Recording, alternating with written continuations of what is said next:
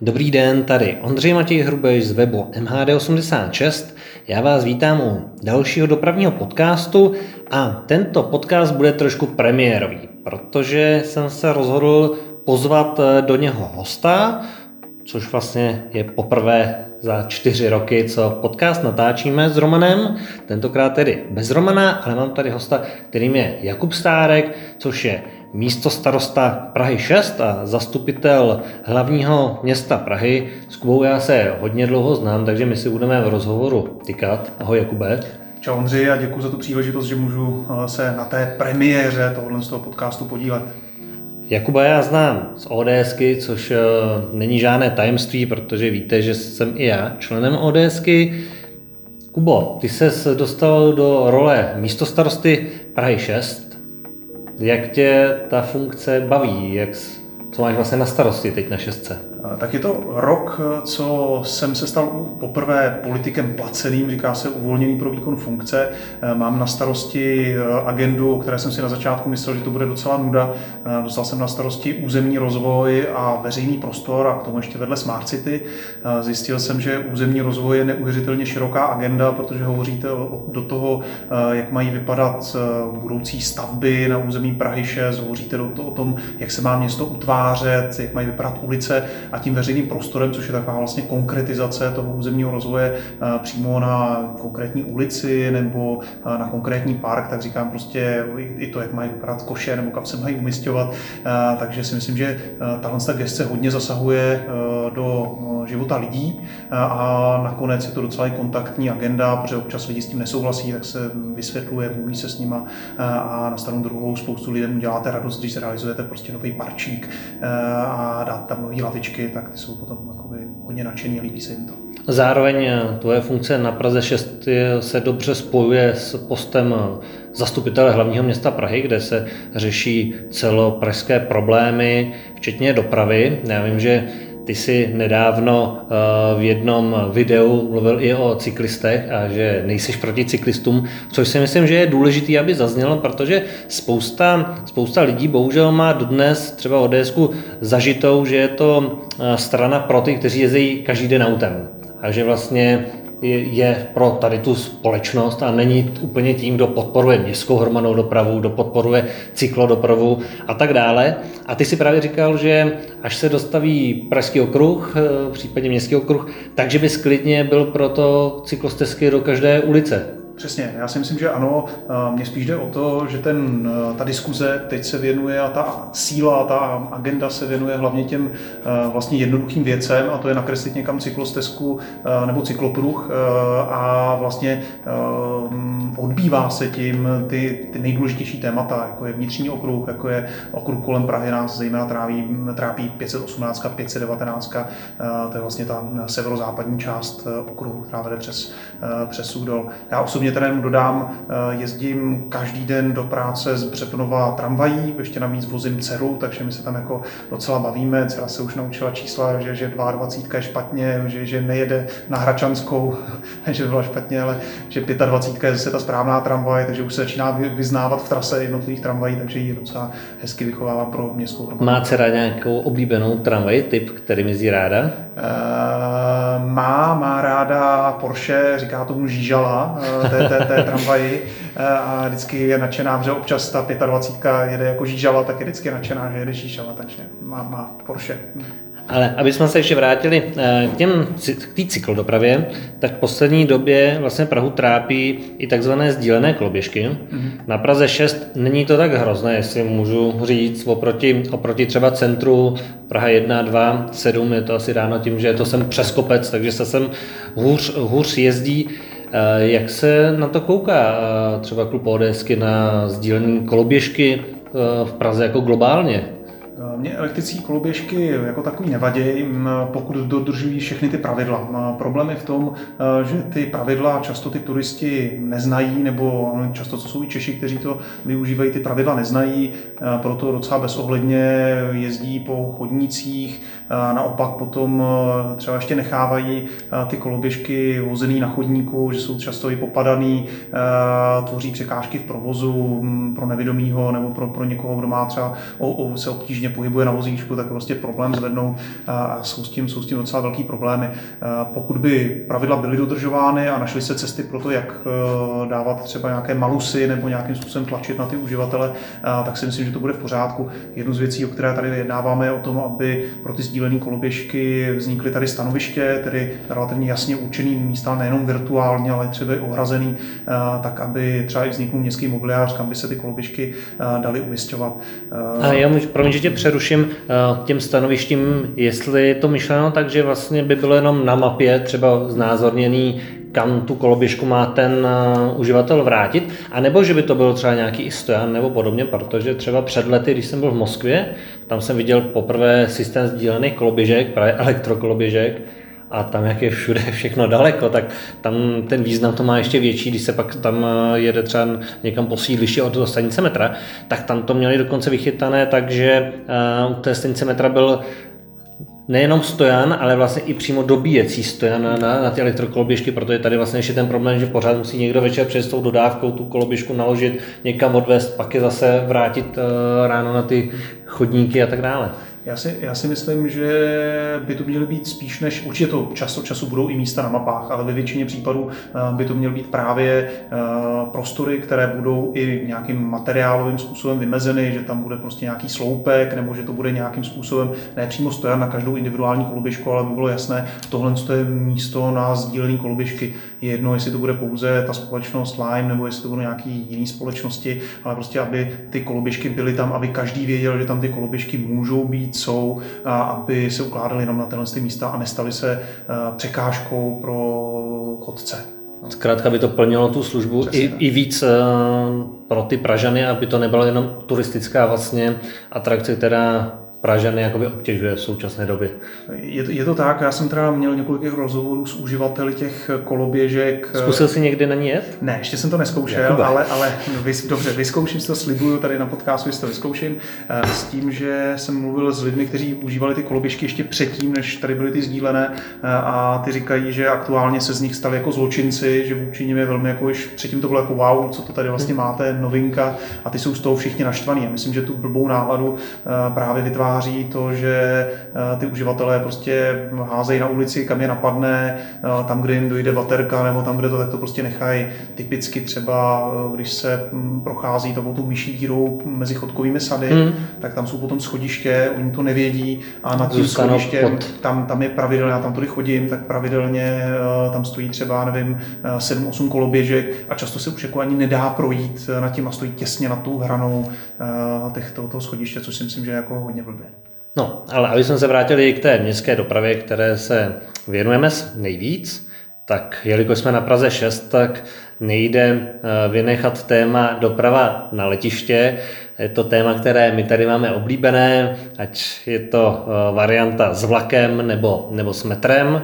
Jak v současné době vypadá vlastně eh, projekt jak vlaku, tak metra, protože vlastně v poslední době akorát dopravní podnik oznámil, že chce zkoušet trolejbusy, Mhm. Dobře, ale, ale není to pořád vlastně to řešení toho kapacitní, je to vlastně pořád jenom autobus, který má, který má vlastně tykadla, ale není to, není to ten hlavní, hlavní záměr. Eh, jak to, jak to vypadá v tomhle tomu? Trolejbus eh, tady zcela zřejmě bude, eh, my to chápeme jenom jako ekologizaci toho provozu, který na té evropské je a myslím si, že to je řešení střednědobé do doby, než eh, právě se vyřeší kapacitní doprava. Eh, vedle těch projektů ještě si nezmínil, a to je teď úspěšně eh, vlastně umístěná stavba, nevím, nevedla teda na letiště, ale tramvaje na dědinu, která získala územní rozhodnutí, už je pravomocné, takže v tomto chvíli už to je jakoby jenom, řekl bych, dohledné době, že by se stavila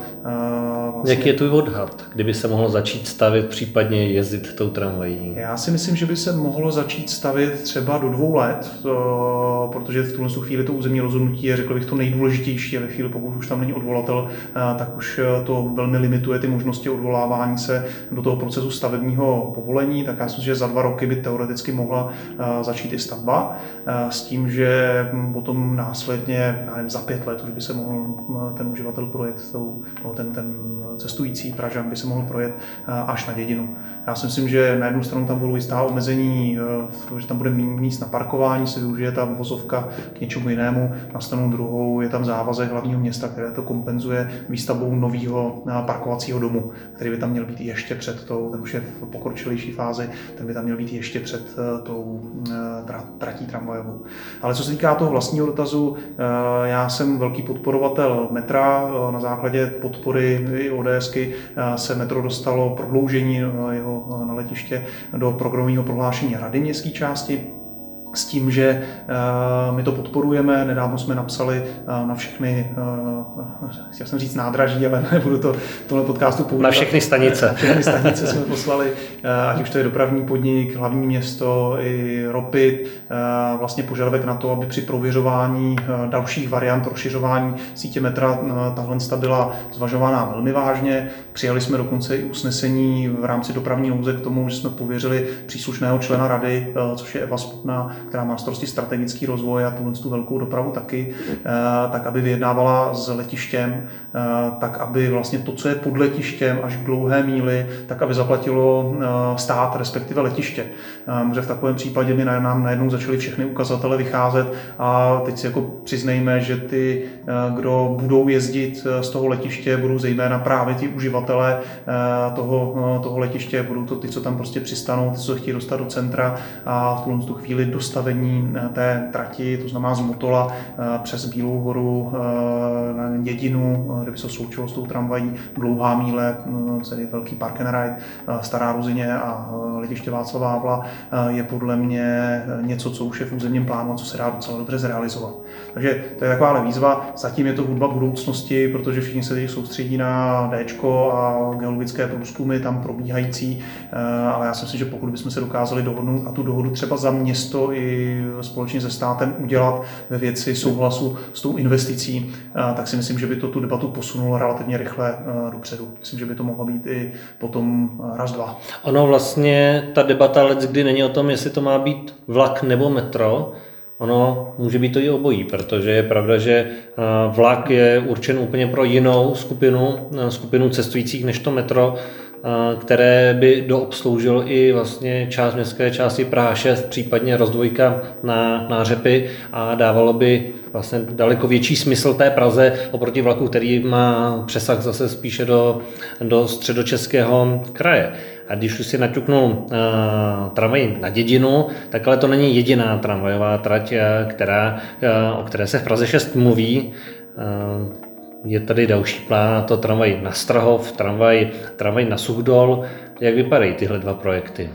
Eh, tyhle ty dva, ještě tam máme jeden dílčí projekt a to je posun lehce točny eh, na Bílé hoře, eh, kde by měla být do budoucna vlastně metropolitním plánu uvažované nějaké prodloužení, které zatím ještě nedává moc smysl s ohledem na aktuální rozvoj města, ale nějakou budoucnost, ale to je opravdu hudba budoucnosti. Nejdál z těch tramvajových...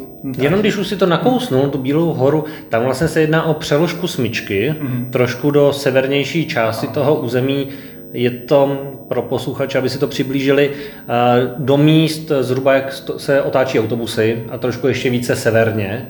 A zároveň je to myšleno tak, že když se tady ta přeložka udělá, tak aby se mohla tramvajová trať případně do budoucna dál prodloužit směrem na řepy. Ano, je to tak. Vlastně ten důvod je tento, a ještě tam je druhý důvod, a to je individuální automobilová doprava, proto aby se otevřela možnost rozšíření karlovarské, tedy výpadovky z Prahy eh, na těch jakoby ven z Prahy, aby tam mohly být dva pruhy, tak aby ty auta nebyly nuceny jezdit eh, skrz ústě obydlené oblasti a neskracovaly si to. A nestáli tam v kolonách přes... před rodinnými domy a odjížděli z Prahy plynule ven. Přesně, přesně tak. Co se týká těch dvou tratí, ta na Strahov je blíž aktuálně, dokonce byla teď i vkládána do plánu udržitelné mobility, tak aby byla vlastně v těch rozpočtovaných finančních prostředcích uvažovaných, eh, které hlavní město vydá, eh, s tím, že eh, na ní se teďka plně pracuje. Tam je výhoda, že vlastně ulice Vaníčkova a další jsou vlastně všechny v majetku hlavního města Prahy nebo městské části a vlastně nic nebrání toho, ani ten profil té vozovky, aby ta tramvajová trať tam byla umístěna. To znamená, že ta tramvaj může bez problémů vystoupat v té stávající stopě ulice a vyjet až vlastně před bránu borců Masarykova, tedy Strahovského stadionu a mít smyčku vlastně tam, jak jsou teďka autobusy, což do budoucna zvyšuje i, řekl bych, tlak na to, aby se se Strahovem něco udělalo, aby se Strahov posunul ještě o kousek dál. Co se týká té tratě na Sudol, tak tam je problém o kousek větší. Tam v současné době vlastně probíhají dvě změny územního plánu, které by měly umožnit, aby tam ta trať byla. A je tam několik konfliktů s vlastně majiteli. Jedno z nich je, což mě překvapuje, například se Zemědělskou univerzitou, která tam na novém rozvojovém území má pozemek. Ten chce transparentně v dražbě prodat, ale říká, že ho nechce oddělovat, aby nesnižovala jeho hodnotu, že ho tedy s ním nevymezí ten pozemek pro tu tramvaj, což do budoucna se může stát, že to někdo koupí a následně potom bude blokovat, což mě překvapuje, protože vlastně tahle tramvajová trať není určena primárně pro obyvatele Sudola, kterých není moc, ale je určena zejména pro 10 000 studentů, kteří se tam a zpátky denně dopravují. Denně dopravují. To si myslím, že, že je důležitý. Takže v tuhle chvíli ta je podle mě v daleko delší budoucnosti než, než co jiného. V současné době zatím stávající majitele, kromě té zemědělské univerzity, se dohodli aktuální informace na stopě té tramvaje, kudy má vést, protože někomu prostě rozvojový pozemek, kdyby si chtěl postavit činžák, rozděluje na půl, takže ví, že tam žádný Jasně. činžák nepostaví, že to vyvolává jakoby problémy, ale investoři se za určitých podmínek dohodli na vedení té tramvaje v návrhu, který předložil dopravní podnik, tak aby byl co nejekonomičtější, aby to vydávalo co nejméně hluku v těch, v, těch, v těch zatáčkách a ty poloměry, aby byly správné. Takže v tuhle chvíli je tam dohoda, ale čeká se, co na to ta zemědělka, takže tak skrz ten tvůj podcast tlačím na to, aby se s tím i, i něco, něco stalo. A ten myslím, že je nejvíc budoucnosti ten projekt. A zároveň vlastně jak tramvaj na Strahov, tak na Suchdol velmi pomůže Praze 6, protože si uleví od autobusové dopravy především na vítězem náměstí, kde zvláště linky 100 43 a 107 jezdí vlastně ve krátkých intervalech a, a, a tím se to vyřeší. Zároveň má dojít vlastně i ke sklidnění vítězného náměstí jako takového. My máme v tuhle chvíli vlastně se plánuje rekonstrukce vítězného náměstí eh, podle eh, návrhu, návrhu pana Hniličky a jeho týmu eh, s tím, že jedna z podmínek pro nás, aby se to rekonstruovalo, aby se spustila ta rekonstrukce, na které městu hodně záleží, tak je právě ta tramvajová trať na Strahov a současně my tam máme podmínku, která se teď prověřuje, což možná pro posluchače bude novinka. Pro nás zastupitelé už je to věc, kterou, kterou známe dlouho, a to je, aby vlastně k přestupu z autobusů na tramvajovou trať docházelo v Podbabě. Eh, už se teď vlastně projektuje a řeší se to, že při nejbližší úpravě toho prostoru tam doopravdy dojde k tomu, že tam autobusy budou vykládat vlastně své pasažéry a ty budou přestupovat eh, na, přímo na, zást, na zastávce na jednom tělese, budou přestupovat na tramvaje.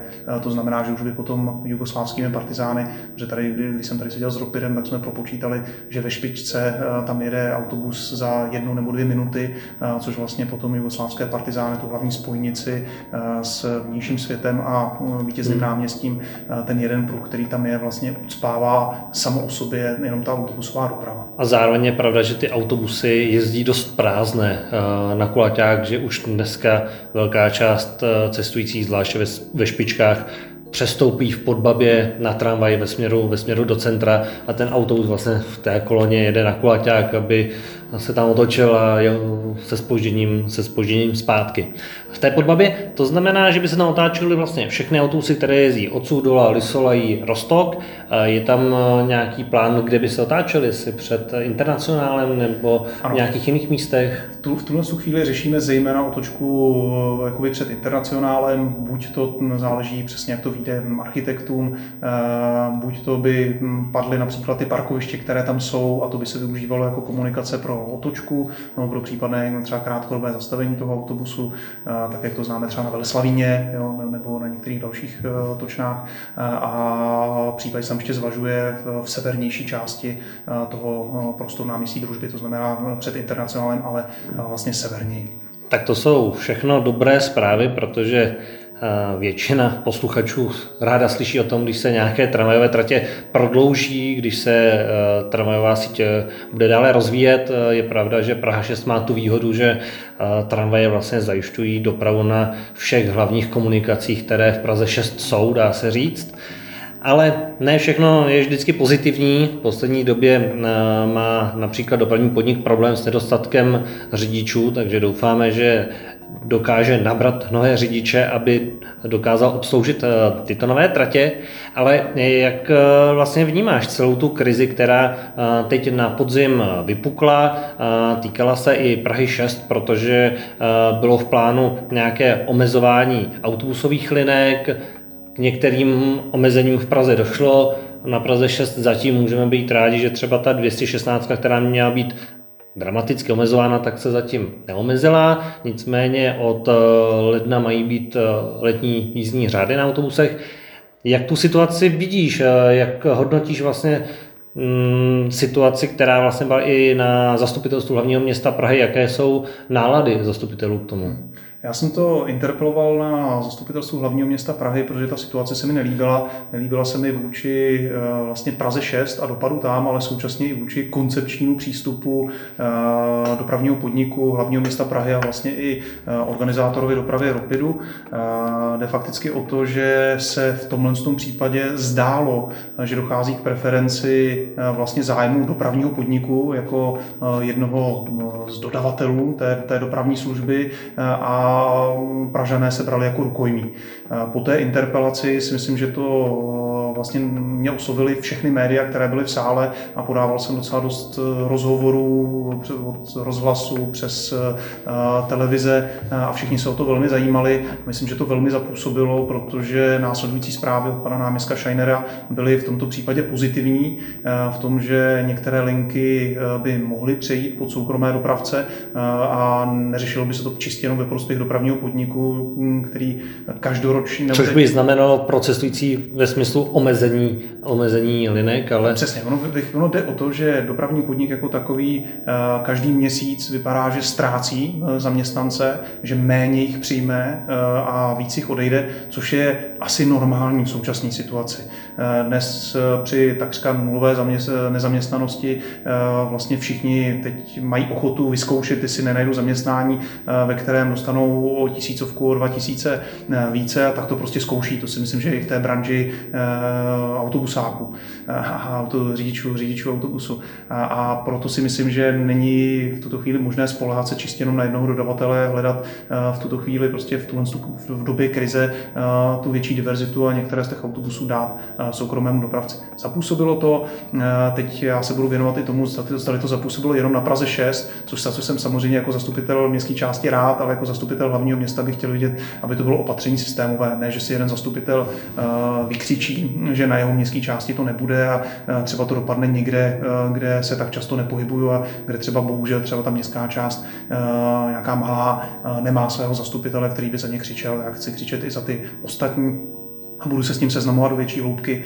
eh, jak to, jak to všude dopadlo. To omezení z kraje roku mě velmi mrzí, eh, dokonce i eh, bohužel se nechali zmanipulovat řada, i třeba náměstek Scheiner a řada představitelů koalice, který prostě na veřejně, veřejně říkali, že leden a únor je nejméně aktivní měsíce, co se týká městské hromadné dopravy a zaměňovali věci, že to je podprůměrný měsíc, že to jsou podprůměrné měsíce celoročně, protože všichni víme dobře, že letní měsíce červenec a srpen jsou právě ty dva měsíce, eh, kde je nejméně dopravy a bylo tvrzeno, že to je leden a únor, což si myslím, že je jako bylo zavádějící, respektive zavádějící, no. se asi chtělo říct, že mimo léto, tak potom jsou možná na řadě tyto dva měsíce, ale většina lidí chodí do školy a chodí do práce přes celou zimu a, a jarní prázdniny, které jsou v Praze dva, dva týdny, nejsou zase tak dramatické, aby kvůli tomu dva měsíce byla omezena městská doprava.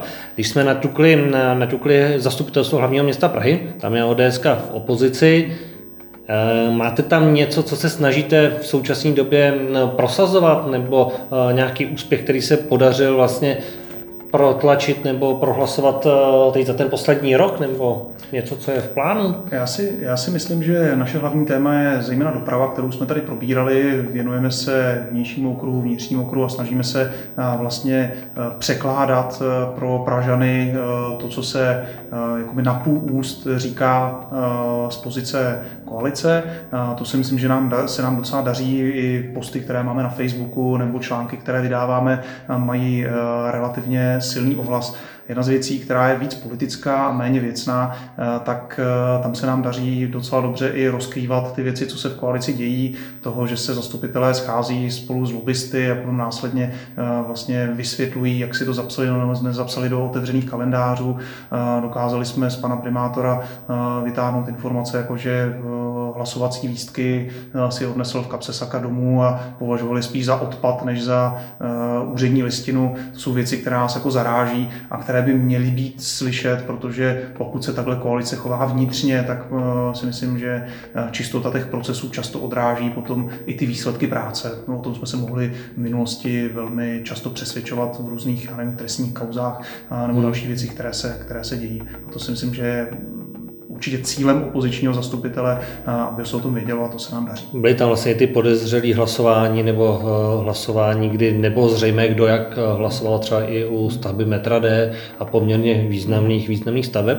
Aby jsme zůstali u toho celopražského tématu, tak eh, no, hodně lidí se zajímá o no, systém modrých parkovacích zón, mm. což je věc, která se dotýká čím dál většího počtu lidí. Za sebe hodnotím parkovací zóny dvojím pohledem. Jeden pohled je ten, že Eh, lidé přestali eh, v určité míře jezdit eh, svým automobilem po Praze, protože zkrátka dokážou zaparkovat zadarmo nebo za poplatek roční, který není zas tak vysoký, před svým domem, ale už mají problém zaparkovat u zaměstnání, případně u příbuzných, ale u těch příbuzných je to jednodušší, protože večer je často parkování zdarma nebo o víkendu, ale jde především o to dojíždění do práce. Je to vidět i na lidech ze středočeského kraje, co dojížděli do Prahy tak eh, v místech, kde vznikly parkovací zóny, tak eh, začali parkovat více na okraji Prahy, případně eh, začali jezdit do Prahy autobusem.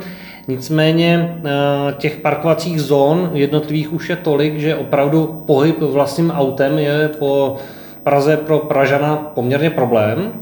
Jak se situace v současné době vyvíjí? Protože třeba na Praze 6 se daří, že za chvilku bude celá zóna, protože opravdu ten nájezd ze středočeského kraje je tady velký.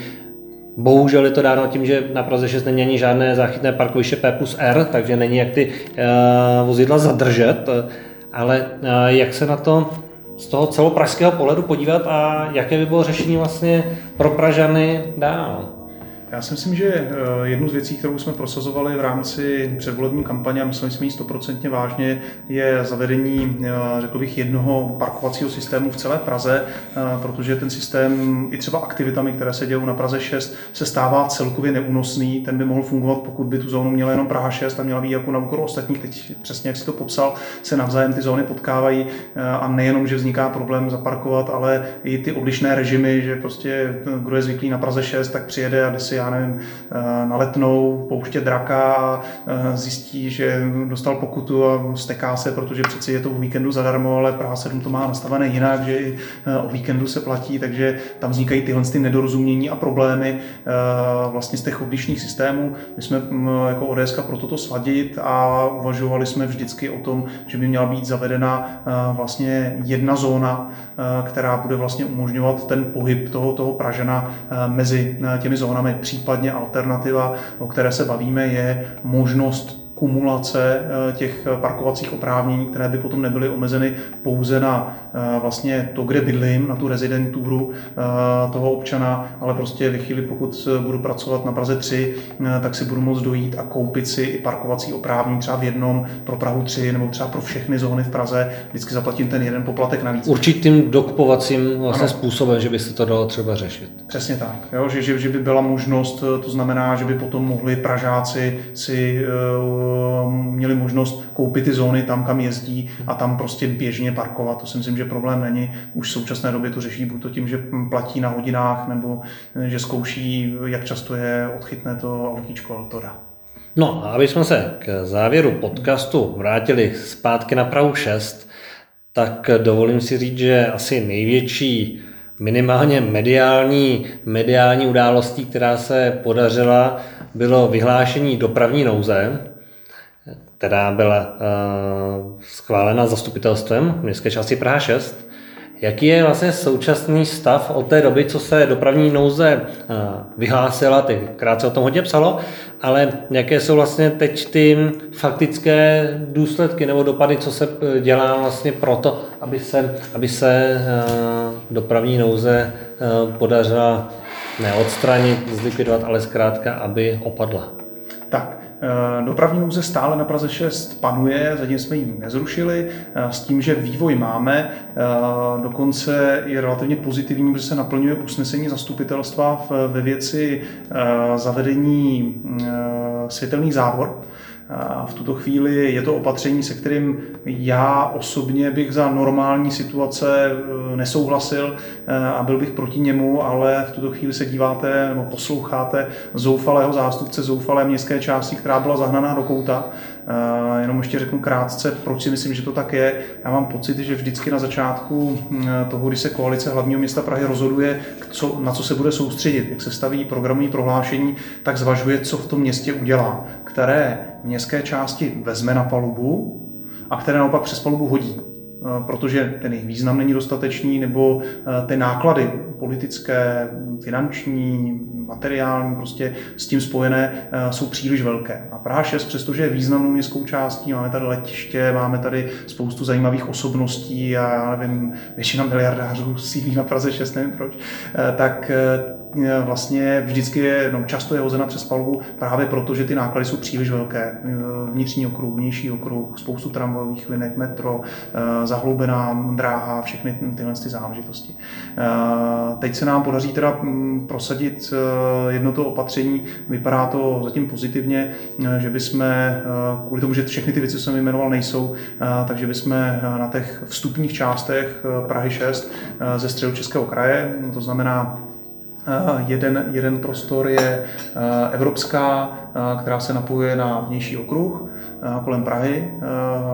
Další je ulice Horoměřická, a další je Podbaba v viaduktu, takže všude bychom zavedli světelné závory a zamezili bychom, řekl bych, přílišnému vstupu automobilů těmito směry na Prahu 6, respektive pouštili bychom preferenci městské hromadné dopravy, vždycky byl jeden pruh pro městskou hromadnou dopravu a uh, umožňovali bychom uh, v tuto chvíli uh, vstupu do Prahy 6 jenom tolik vozidlům, které uvezou ty silnice první třídy. To znamená... A by to nějakým způsobem asi reagovalo i třeba na otevření a zavření tunelu Blanka a Stralského tunelu, předpokládám. Přesně tak. Jo, s, těmi, s těmito opatřeními. Ono by potom mělo docházet jako k menšímu uspávání toho tunelu, ale fakticky se v konečném důsledku může stát, že obyvatelé středočeského kraje nebo třeba i některých městských částí, jako je třeba Soudol eh, nebo třeba i Nebušice, tak eh, pokud nezvolí nějakou delší objízdnou trasu, tady vlastně bych doporučoval přes Český kraj, tak prostě pokud pojedou v tu hlavní hodinu, vlastně v tu špičku, tak můžou prostě dvě, tři hodiny čekat. Ono to vlastně zní hrozně, eh, systém světelných závor, ale je pravda, že na let kterých místech v Praze už tento režim funguje, aniž by se o něm veřejně vlastně hovořilo. Tady je ten případ, že se o tom hovoří a říká se to a by to vyvíjelo určitý i tlak na to, že tady je nějaký problém a ty světelné závody jsou jako dočasné řešení, nikoli vlastně trvalé. Ano, je to určitě dočasné řešení. My v současné době ani nepodmínujeme vlastně zrušení dopravní nouze a tady těchto z těch opatření eh, tím, že by se měl dostavit vnitřní vnější okruh, to je před námi řadu let, ale chceme mít jasný závazek absolutně jasný závazek hlavního města Prahy, státu a všech dalších partnerů o tom, že ty věci se budou řešit. Teď z toho máme takový pocit, že to je spíš takové jako nechtěné dítě, kterého je potřeba se zbavit nebo o kterém je třeba nemluvit. A aby jsme na závěr dali nějaké hezké oddychové téma, tak protože vím, že uh, taky rád cestuješ po světě, tak nebudu se samozřejmě ptát na to, kde se ti nejvíc líbilo u moře, ale co tě kde překvapilo, eh, co se týče eh, veřejný, veřejný dopravy, ať je to městská doprava nebo, nebo třeba vlaky, autobusy, cokoliv. Já vím, že když někde seš, tak mě i pošleš fotku, abych uhádnul například podél tramvaje, eh, v jakém městě se nacházíš, ale jestli máš něco, co tě třeba někde překvapilo trošku nějak ten systém, nebo co tě zaujalo, co se ti líbilo, já jsem se, dobře, řeknu dva příklady z Mexika, kde jsem byl asi před pěti lety eh, se ženou a byly obě oba moc pěkné. Jeden z nich byl, že v metru, eh, vlastně, kde jsme byli, a tam bylo to ještě navíc rozdělený na muž, mužskou a ženskou část, jo, takže a, a společnou, kde teda byli A bylo to jakoby vagóny rozdělený? Ano, nebo, vagóny, uh, byl vždycky jeden vagón. Přepážka ve voze.